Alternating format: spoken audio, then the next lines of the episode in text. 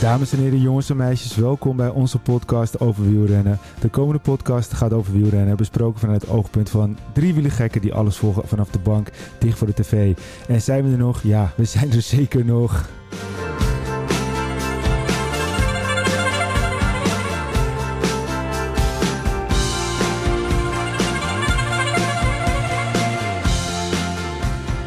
Pedro Rij aan de andere kant. Hoor je me, Peter? Zeker. Kijk. Ja hoor, daar zijn we. Ja jongen, dat is 2 maanden geleden dat ik jou voor de laatste keer heb gesproken, denk ik, of niet? Ja, het was wel ergens vlak voor de Vuelta volgens mij, of net tijdens de Vuelta. Ja, maar ja, dat is wel een mooie tijd. Ja, Van der Poel is net wereldkampioen geworden. Nou, dat voelt alweer als een eeuwigheid geleden. Maar goed, weet je, we zijn geen pro's en we doen het omdat we het leuk vinden. En het kwam gewoon even zo uit dat het zo ging zoals het gaat. En we dachten deze week, er gebeurt nu zo ontzettend veel. Dus we moeten nu ook maar eens een keer weer even onze meningkaart geven. En dat is ook wel grappig, want er kwam ook zelfs nog wat mailverkeer. Dus die vroegen we ook af, jongens, are you still alive? En ik zeg, ja, alive and kicking. En we gaan deze week opnemen. Dus we zijn er zeker nog, maar mensen maakten zich al een beetje zorgen. Maar dat is alleen maar lief natuurlijk. Ja, nou kijk, soms komt het zo uit, hè. We zijn alle drie toevallig niet gelijke weken op vakantie geweest. Ja, daar zitten er al 3 weken tussen. En dan 1 keer waren we verhinderd, waar we bij elkaar komen. Toen lukt het weer niet. En nou zeggen we, nou we moeten er maar even van komen, want laat het maar eentje opnemen. Ja, precies. Nou, we zijn er met z'n tweeën. Wilco die had vandaag, is ook hard aan de weg aan het timmeren met zijn nieuwe business volgens mij. Dus die had vandaag een meeting. Daar kon er niet bij zijn. Maar goed, we hebben genoeg te spreken volgens mij. Want eigenlijk 1 ding waar we eventjes mee starten. Want je kan het wielernieuws tegenwoordig, of tenminste deze week, niet openen. Of het gaat alweer over fusie. Dus Peter, komt er wel een fusie of komt er geen fusie? Ik weet het niet. Ik vind het allemaal nog een beetje vaag allemaal. Maar ja, als het klopt dat we vandaag bij UCI zijn geweest, as we speak, dat we dan toch wat volgelegd hebben, de hele fusie tussen Quickstep en Jumbo. Ja, dan lijkt het toch wel dat het gaat komen. Maar ik weet niet of het het allerbeste is wat we kunnen hebben. Ja, nou ja, ik ga nu gewoon zeggen, er komt geen fusie. Echt niet. Denk ik en hoop ik. Dus ik kan niet zeggen dat het zeker weten zo is. Maar ja, het lijkt mij nog steeds heel erg stug. Ook nu vandaag het nieuws dat erbij is gekomen dat Primož Roglič dat die weg mag. Dan denk ik van ja, weg mag. Deze jongen, zonder Primož Roglič was deze ploeg helemaal niet geweest. Dan had je gewoon in 2015 was het letterlijk en figuurlijk doodgebloed. En dan hadden ze het nooit geweest. Dan hadden ze misschien met Groenewegen nog wat dingen gedaan. Maar echt, deze ploeg is gewoon gebouwd op Primož Roglič en alles wat hij voor heeft betekend. En dan denk ik van, het zal vast niet heel makkelijk zijn zoals het ook nu lijkt. Maar hoe kan je dat zo makkelijk doen voorkomen? Ja, Primož Roglič mag weg. En dat wordt dan niet verder verduidelijkt. Ik bedoel, dat is eigenlijk hetzelfde als Ajax destijds had gezegd, Johan Cruijff gaat weg. En dat ze niet zouden zeggen van waarom. Ik bedoel, deze man is gewoon Jumbo-Visma. Deze man heeft alles betekend voor die ploeg. En ik vind het gewoon een hele rare situatie. Maar ik weet niet, hoe sta jij daarin? Ja, ik vind het een beetje eens. Ik vind dat het ook eeuwig zonde is. Ze zouden ook niet weggaan. Hij is eigenlijk Jumbo-Visma. Maar goed, als hij kopmanschap moet gaan delen, daar heb je ook geen zin in. En ik vind ook wel dat hij echt het sportieve altijd kiest. En als hij het sportief ergens anders beter gaat kunnen krijgen, zowel financieel als dat ze 100% voor hem gaan rijden. Ja, dan kan ik ook wel aan de ene kant weer begrijpen dat hij daarvoor gaat kiezen. En helemaal met zo'n fusie, als dat komt, als hun meer weten. Als dit nieuws overigens waar is, want het komt van dezelfde bron af als de fusie. Dus ik weet niet of het allemaal klopt wat te zeggen. Want Marijn Zeeman die zei laatst nog in een interview, ik weet niet meer precies waar, zegt hij van Roglič weg. Daar weet ik helemaal niks van. Dat is voor mij dan ook nieuw. Dus ja. Ik had zoiets van, nou, toen ik dat eigenlijk hoorde en nu weer eigenlijk door WielerFlits dan zoiets de wereld ingesprongen. Ja, hoeveel klopt daarvan? En als het klopt, is het misschien al wel rond. Ja, weet je, ik bedoel, nogmaals, iedereen, we zijn toch al bezig met theorieën. WielerFlits is bezig met theorieën, gebaseerd op een bron. Zonneveld vind ik altijd daar weer belangrijk. Die had ook een bron, die dat ook wel weer redelijk bevestigt. Dus dan is het toch wel iets ja, wat speelt. Maar ik heb ook een beetje het gevoel dat Jumbo-Visma dit soort dingen een beetje bewust aan het lekken is. Om ook een beetje te testen in de wielersamenleving hoe het precies zit. Dat ze gewoon even een bommetje hebben gedropt van oké, nou, we gaan misschien samen. Misschien zorgt het namelijk nog wel toch voor een grote sponsor die denkt, oh shit, ze zijn nu met anders bezig. Ik wil toch wel. Het is een beetje alsof je een vishengel in het water gooit en je hebt een stukje brood. En dat visje begint op een gegeven moment een beetje aan je broodje te sappelen. Dus we weer verder. Op een gegeven moment trek je een beetje aan en denkt het vis, hey, dat is mijn broodje. En dan poef, en je hebt hem.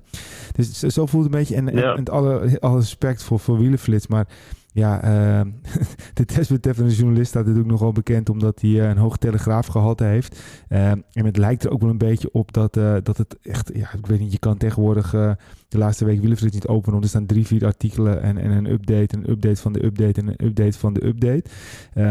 Het lijkt ook wel een beetje alsof er een soort van spel gaande is. Waar heel hoog wordt gespeeld. En waar WielerFlits eigenlijk gewoon een beetje in wordt gebruikt. Zo voelt het een beetje. Want aan de andere kant, als je hiermee bezig bent... als je straks 50 renners op de loonlijst hebt staan... en er is een mailtje, dus een vaag mailtje van Lefevere naar de renners gegaan. Bij Jumbo-Visma weten we dat niet. Ja, dan is dat toch ook wel een beetje vaag toch allemaal. Een ander ding, van gisteren tekende Jos van Hemden als coach voor de dames van Jumbo-Visma. Dus je hebt straks een overvloed aan trainers en coaches en weet ik veel maar. En je neemt nog steeds nieuwe mensen aan. Dat is toch gewoon een beetje raar, Peter? Ja, is ook raar. En dat is ook wat misschien een soort van ongeloofwaardig aanvoelt, zeg maar. Maar ja, ik heb zelf natuurlijk 2 keer een fusie slash een overname van dichtbij meegemaakt. En 2 keer viel het voor mij negatief uit. Dat gaat voor heel veel renners en heel veel stafleden ook zo zijn. Nou is er wel een en ander veranderd sinds die tijd. Ik heb een beetje ingedoken toen ik, zeg maar, 2016 keer meegemaakt en 2018. Aan het einde van het jaar. Ja, toen was de regels net wat anders. Als je dan een contract had, moest je eigenlijk dat nog doorbetaald krijgen van een sponsor bij een nieuwe ploeg. Dus stel je voor nu dat deze teams samen gaan, de jongens die nog contract hebben, en die gaan naar een andere ploeg. Dan heb je een andere ploeg bij wijze van spreken een gratis renner. Dat was toen anders, maar dat is voor de renners dan op zich wel prima. En helemaal de jongens die het goed genoeg hebben. Maar bedoel je dan een vraag tussendoor? Dus stel bijvoorbeeld een andere renner wordt nu benaderd die nu bij Jumbo-Visma rijdt. Die is toch niet vrij om te gaan? Daar moet toch wel voor betaald worden? Als hij nog een contract doorlopend contract heeft?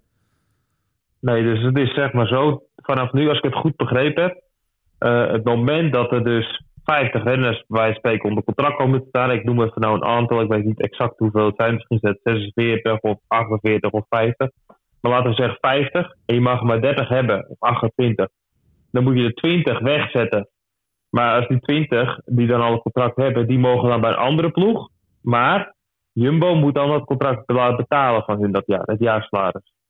Dus dan krijgt een andere ploeg eigenlijk een soort van gratis renner aangeboden op kosten van Jumbo. Ja, maar zoals als Roglič weggaat, want er wordt nu geschreven als Roglič weggaat dat hij dan een soort transfersom. Dan betekent toch eigenlijk dus dat Ineos Jumbo zou moeten betalen om zijn contract af te kopen? Ja, precies. Maar goed, eigenlijk zegt gewoon Jumbo nu van oké, Roglič, we gaan je contract ontbinden. Dus dan is je contract eigenlijk niet meer geldig en dan ben je vrij om te gaan. Ja. Maar dat ontbinden pas als jij betaald wordt. En anders zegt Jumbo gewoon, nee, jij blijft. Maar wat het moraal van het verhaal, dus die schifting dat je 20 renners weg moet doen. Over het algemeen zijn dat natuurlijk de 20 minst goed betaalde renners die daar als eerste weg doen. Want dat is relatief het goedkoop. Ja, precies. Maar er is natuurlijk een hoop over gezegd. Maar ik weet niet, een aantal jaren geleden... Kijk, ja.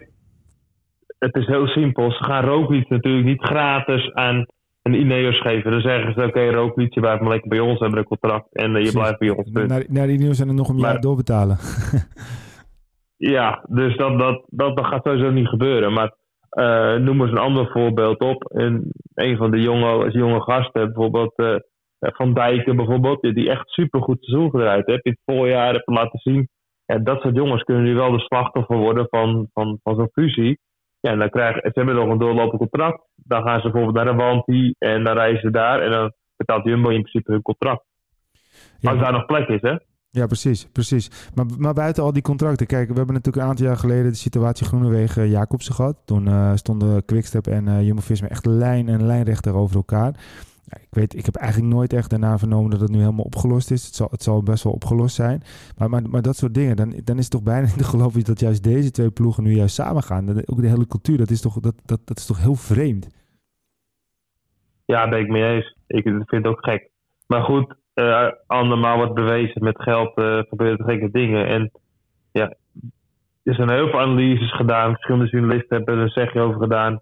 En ja, wat ik een beetje oppikte ook hier en daar is dat eigenlijk het enige wat goed is voor Quickstep en voor Padlet die daar zijn muntjes krijgt. Dan heb je niet zoveel aandeel als Bakkala. Die zegt gewoon misschien wel van hey, ik wil dit met cash, ik heb genoeg geld erin gestopt, ik wil wat geld uithalen. Dit is misschien wel een kans voor mij. Nou, dat die dat eigenlijk gepusht hebt. Yeah. Voor Jumbo, die krijgen een hoop renners. Ja, kijk, misschien wel een heel grote sponsor als Soudal die de andere bak geld in stopt. Maar ja, die moet ook nog maar akkoord gaan. Hè? Dus de hoofdsponsor van, hey, luister, dit is het idee. Wil je sponsor worden van dat bedrijf? Want eigenlijk is Jumbo gewoon een BV. Dan moet je daar sponsor van worden. Nou, dat de vraag wil Soudal dat als wij een Nederlands team sponsoren voor een Belgisch merk eigenlijk.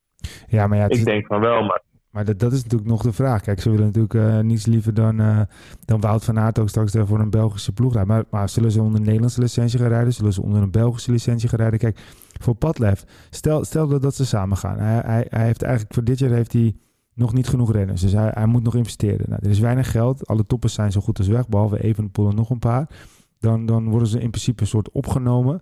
Dan kan Padlef ook nog eens een keer straks zijn licentie misschien verkopen. Hij krijgt ook nog eens een keer een rol, dus hij kan blijven schreeuwen.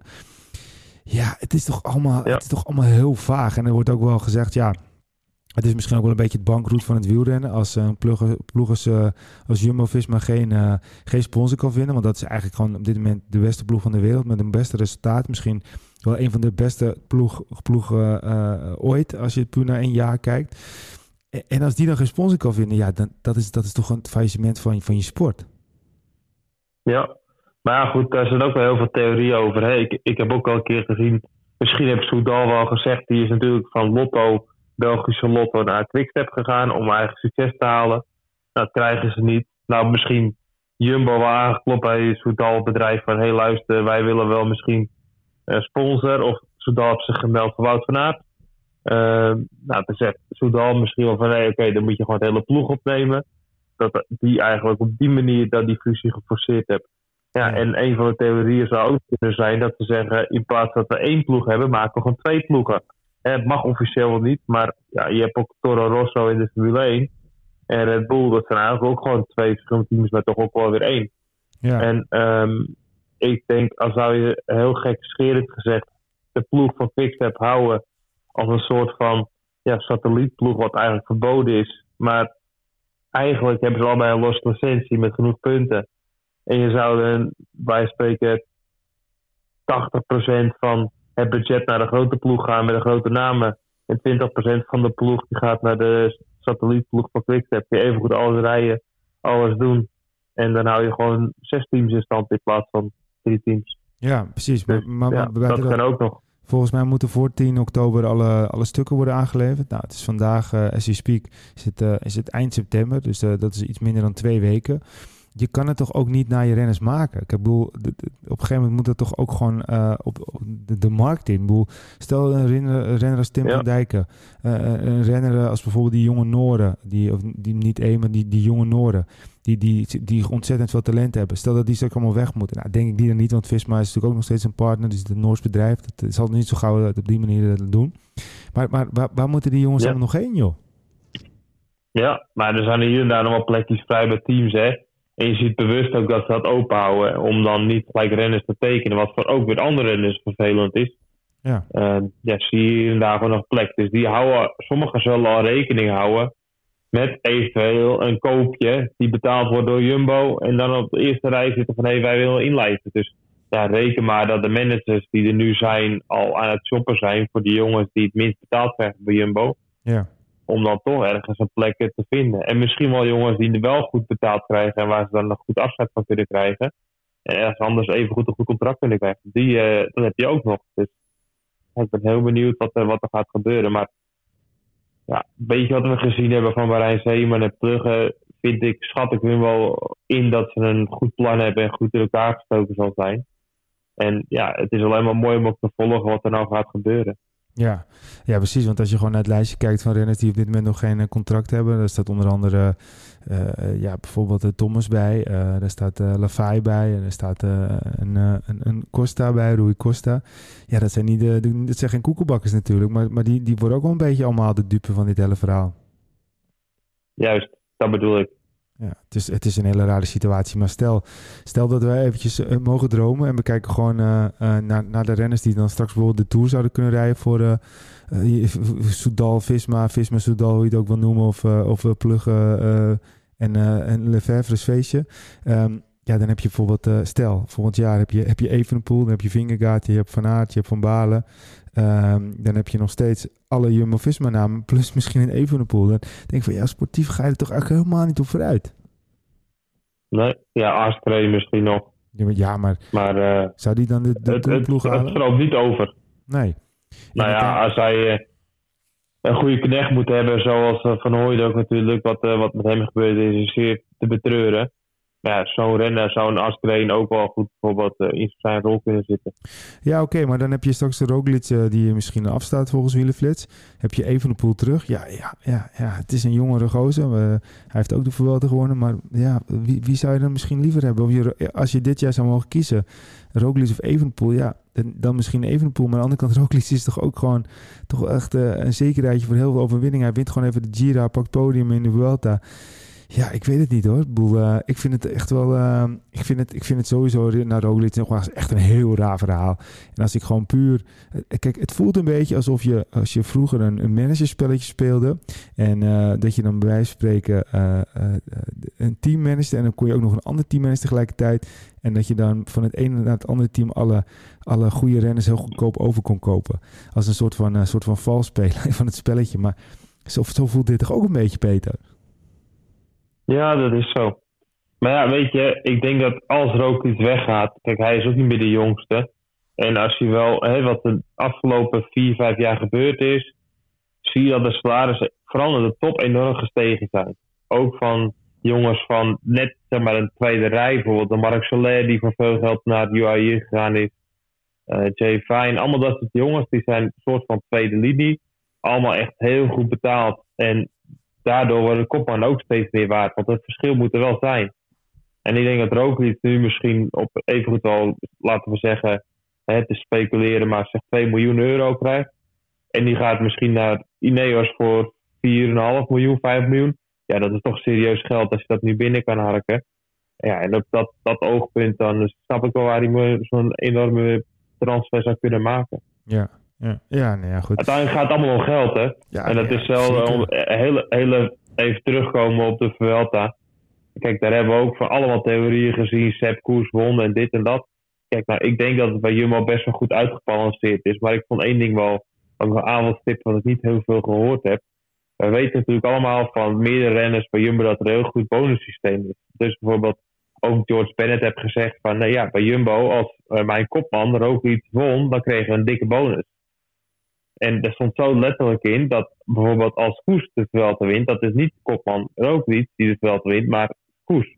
Ja. Dan loopt misschien Knechten ook er weer geld mis. Hè? Dus de Knechten binnen het team hebben zelf liever dat ze Roglič wint, want dan hebben ze misschien een bonus van een ton of 2 bijvoorbeeld. Ja, precies. Ja, en dat soort dingen, ja, dat gaat misschien nu ook alweer op. Hè? Dat Roglič misschien wel een bonussysteem in hem zitten.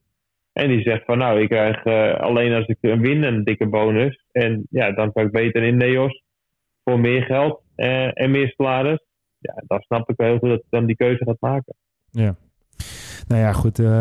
Ik weet in ieder geval onze titel van deze podcast. Dat wordt gewoon een wielenflits/telegraafachtige titel. Er komt geen fusie, heel groot. En dan tussen haakjes over achter, denk en hoop ik. Dus voor de mensen die straks onze titel niet snappen, nou, dan moeten ze de podcast luisteren. En dan snappen ze waarom we dat hebben gedaan. Dat is ook een knipoog, want... Ja, als WielerFlits echt in de rechte eind zit, vind ik het echt zo ontzettend knap. Vind ik het heel goed gedaan. Dan hebben ze wel echt alle journalisten die ook altijd bij de grote blaadjes en de grote instanties werkzaam zijn, allemaal een loer gedraaid. Want zij hadden het en de anderen niet. Maar ja, ik heb het gevoel dat ze misschien ook wel een beetje met ze wordt gespeeld. Maar laten we wachten het af. We zien het wel.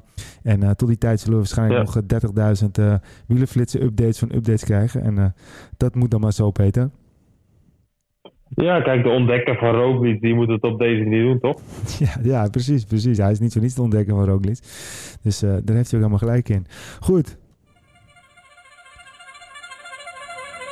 We gaan eens eventjes kijken wat er nog meer allemaal gebeurd is in die tijd dat wij lekker aan het vakantievieren waren. Hey, je noemde het net al eventjes. Is de koersmania alweer een beetje over of heb je nog steeds je koerspet op? Ja, ik vond het echt mooi hoor.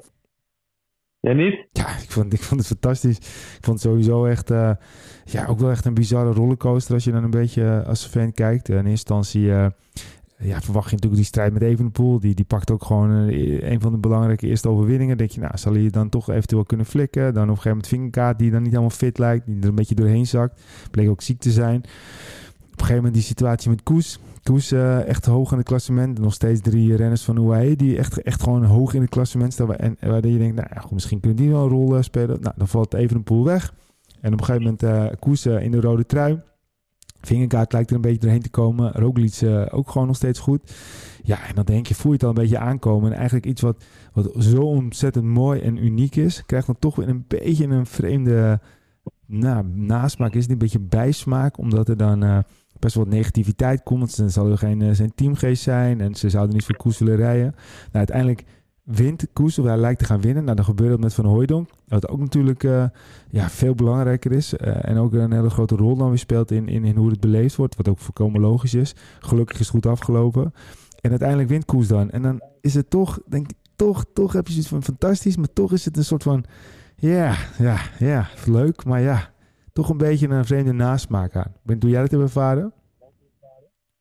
Nou, een beetje dubbel natuurlijk. Hè. Ik heb er ook goed over nagedacht. En ook hier en daar wat dingen geluisterd. En eigenlijk wat ik een beetje samenvattend vind.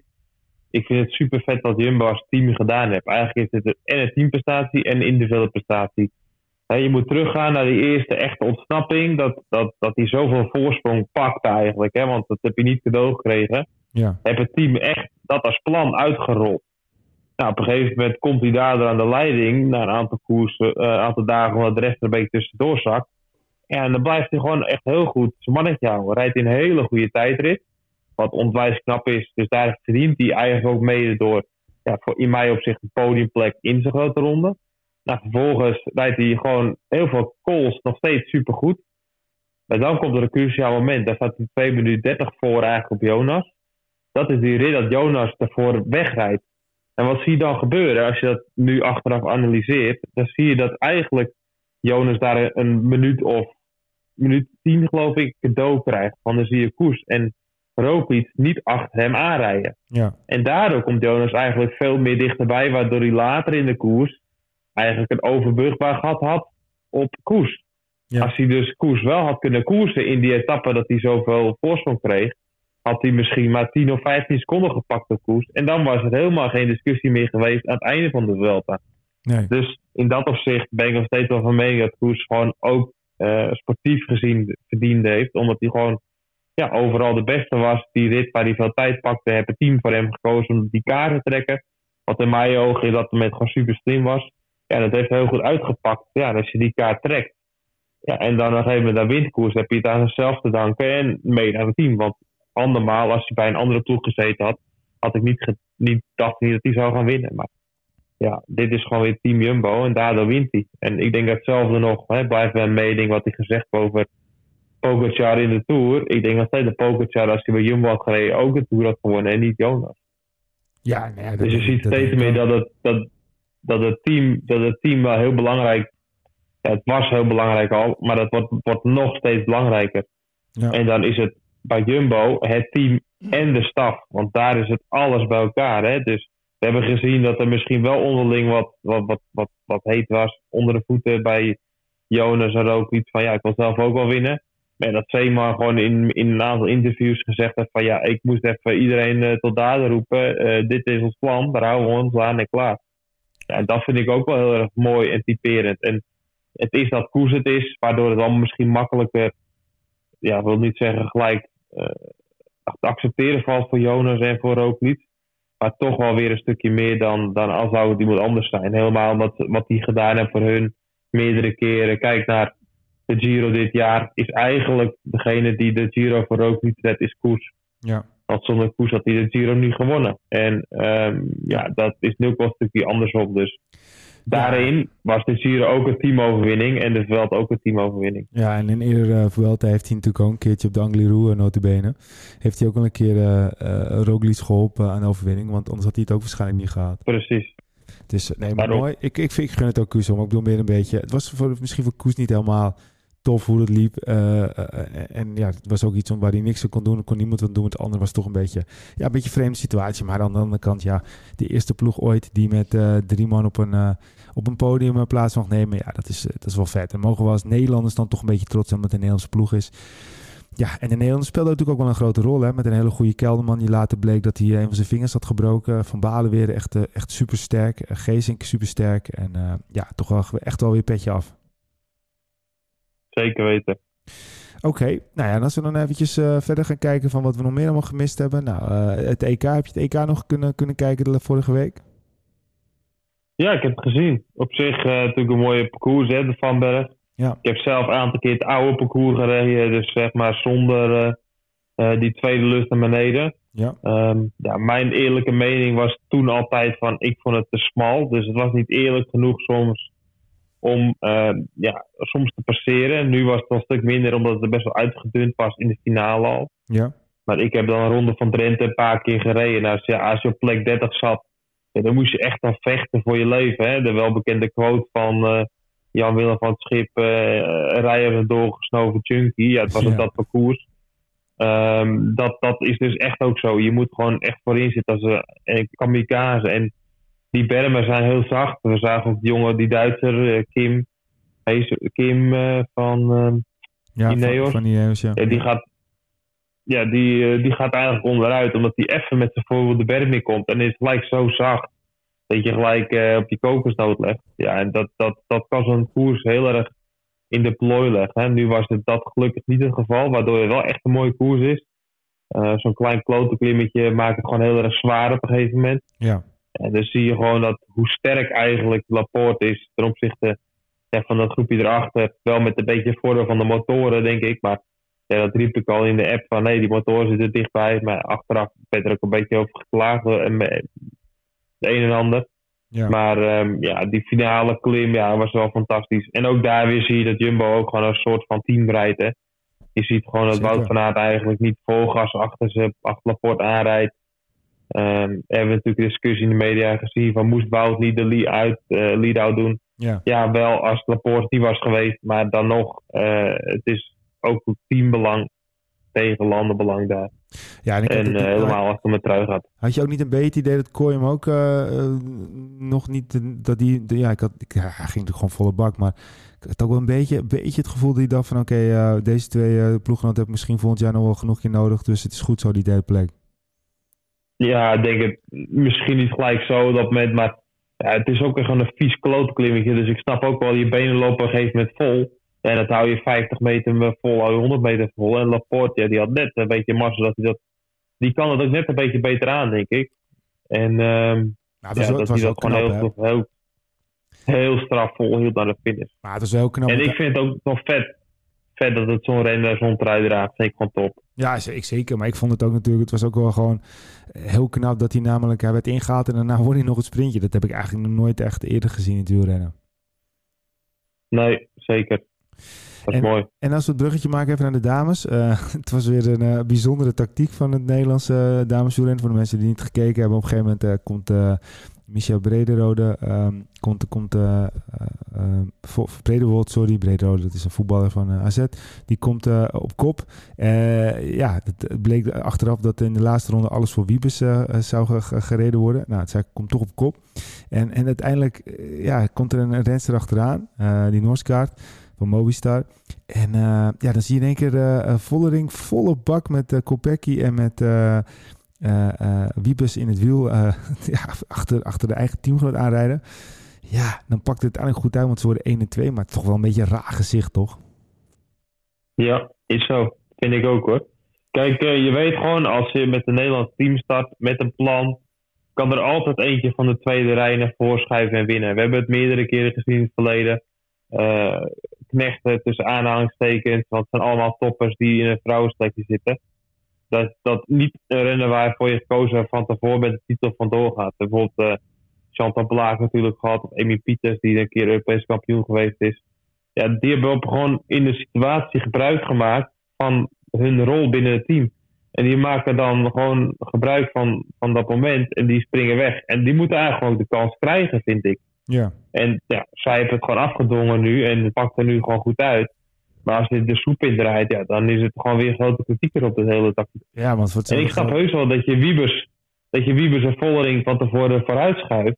Maar als dit voordoet, moet je daar ook gewoon een situatie voor schetsen. En ik vind dat dat niet duidelijk gedaan wordt. Ja, en het moet niet zo zijn dat gelijk iedereen dan tegen Vollering en Wiebers rijdt. Want dat je zegt van oké, dit is het land. Dood op de gladiolen, ik probeer het een keertje, maak gebruik van de situatie. Nee, maar je moet wel gewoon dat van tevoren bespreken. We zijn allemaal hier, ook om jezelf zo'n trui op te halen. Als de situatie voordoet, mag je het proberen. Of alleen, maar dan moet je 100% zekerheid hebben dat je kan winnen. Nou, ze had 100% zekerheid om te winnen. Dan moet de rest eigenlijk gewoon niet rijden. Dat is mijn mening. Maar ja. Ja, maar goed, dat is moeilijk. Als je ook gewoon gaat kijken, Wiebes heeft wel vaker de pest in gehad als ze niet helemaal net kon winnen. Nu als ze er ook de pest aan de andere kant, ja, het is toch gewoon je teamgenoot, joh. Het is je teamgenoot qua land, maar het is ook je teamgenoot qua ploegen. Dan kan je daar toch ook overheen stappen, joh. Het is toch hartstikke goed dat zo'n Mischa Bredewold dit jaar Europees kampioen wordt. En dan kan ze volgend jaar nog harder worden, Wiebes Knecht. Ja, weet je, Wout van Aert is daar toch een soort meer edelheer in. En Wiebes moet daarin, ik vond het een hele rare actie. Ik zou het ook echt heel naar vinden als ik Bredewold ben, dat iemand met zo'n bakkers naast me op het podium staat, omdat het gewoon misgund wordt, omdat je liever zelf het willen winnen. Tuurlijk mag je liever zelf willen, maar ja, ik vond het echt not done. En ja, misschien dat er heel andere dingen spelen, hoor, wat wij niet weten, maar ja, aan de andere kant, die teamgenoot wint, kom op, man. Wees blij. Ja, ben je eens. Goed, oké. Nou, en als we dan eventjes een rondje verder doen van wat is je nog meer opgevallen de laatste tijd, wat we zeker nog heel eventjes moeten bespreken? Nou, ik had eigenlijk wel stiekem wat meer van Mathieu gezien eigenlijk. Ja, tot de wereldkampioen. Mathieu was een beetje klaar mee. Hij heeft hier inderdaad ook in België wat gereden, maar ja, ik had wel een beetje gehoopt dat ik wat meer van zou kunnen zien en oppikken. Dus, ja. Hij was een beetje nog in de schaduw van zijn eigen succes. Ik zag wat er rond langskomen van Parijs, op de mountainbike. Maar ja, ik vind zo'n wereldkampioen trui, dat mag ik toch graag zien. Helemaal om de schouders van Mathieu. Ja, hij heeft één keertje één koers gewonnen. Dat was ook al overigens binnen zoveel koersen. Dat was weer een toplijstje, hoor. Dus hij had al redelijk snel zijn overwinning met te pakken in de regenboogtrui. Ik snap wat je bedoelt, maar volgens mij geeft hij dit jaar gewoon eventjes wat sneller de brui aan. Zodat hij volgend jaar wat frisser is. En hij zal weer genoeg crossen misschien gaan rijden. Dus ja, het is natuurlijk wat dat betreft echt een renner die volledig zijn eigen gang gaat. En ook volledig scheid heeft wat andere mensen daarvan vinden. En nog iets anders wat je op is gevallen? Ja, Arvid de Klein die wint vandaag weer. Dus die wint gewoon zijn 6e koers dit jaar bij de profs. Ja, dus ja, dat mag wel gezegd worden. En we hebben het allemaal over Olaf Kooi. Maar ja, hij wint gewoon wel de 6 koersen. Het is gewoon wel erg knap. Ja, en het zijn niet eens hele, hele kleine koersen allemaal. Als je gewoon gaat kijken wat hij wint. Ja, het zijn ook niet. Het zijn geen Ronde van Vlaanderen. Maar als je kijkt, hij wint dan nu. In Kwakie wint hij de 2. Hij wint een etappe in de Ronde van Duitsland. Dat is ook gewoon prima. De Ronde van Polen wordt hij een keertje heel knap 2e. Hij wint de ZLM Tour, wint hij een etappe. Hij wint er eentje in een. Juist. Boucle de Lamien Crédit Mutual in Frankrijk wint hij iets. Hij wint Milaan-Torino.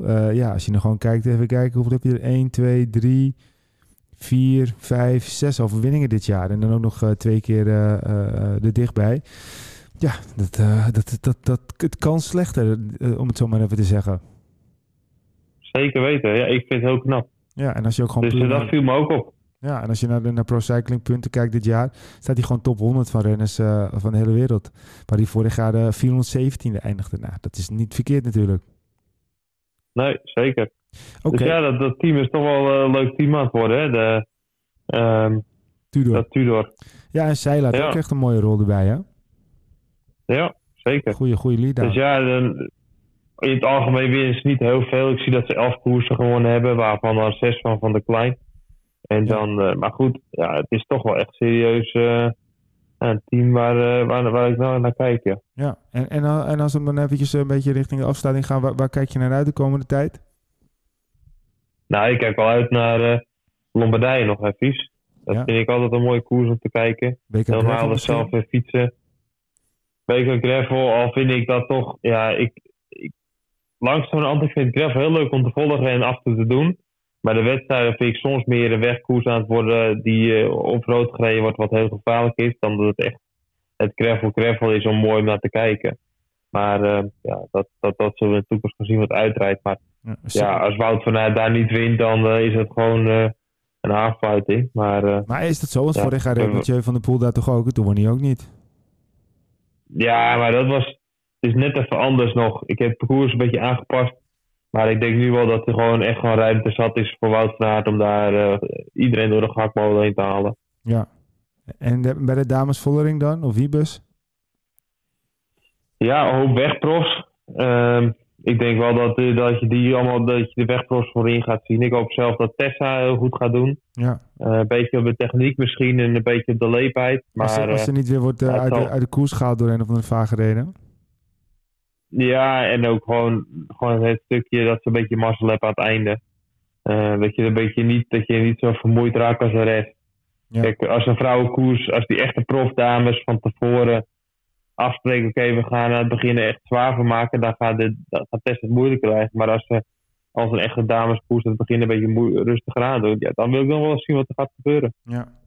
Nou ja, we gaan het zien en daarna gaan we rustig over naar het veldritseizoen. Nou, wij hebben alweer plannen om straks weer waar we vorig jaar koersprint drinken met deden, om weer een aantal gasten uit te nodigen en daar eens even rustig mee op tafel te zitten en wat dieper in te gaan op wat dit jaar allemaal gebeurd is en wat in de verdere carrière is gebeurd of wat ze betekenen in het wielrennen. Dus daar kijk ik voornamelijk naar uit. Nou Peter, het laatste woord is voor jou. Ja, ik kijk Lombardije uit vooral. Daar gaan we naar kijken. Ja, nou laten we het zo afspreken. En laten we in ieder geval straks proberen om weer wat vaker bij elkaar te komen. Dat wil ik ook weer lekker kan aanhaken. Zo is het maar net. Top. Oké, nou bedankt voor het luisteren. Volg ons op Facebook. Facebook.com/podcastoverwielrennen. Twitter. Of natuurlijk X tegenwoordig. En dan is het @overwielrennen. Instagram podcastoverwielrennen. En kijk ook eens op onze website www.podcastoverwielrennen.nl. Bedankt voor het luisteren en tot de volgende podcast.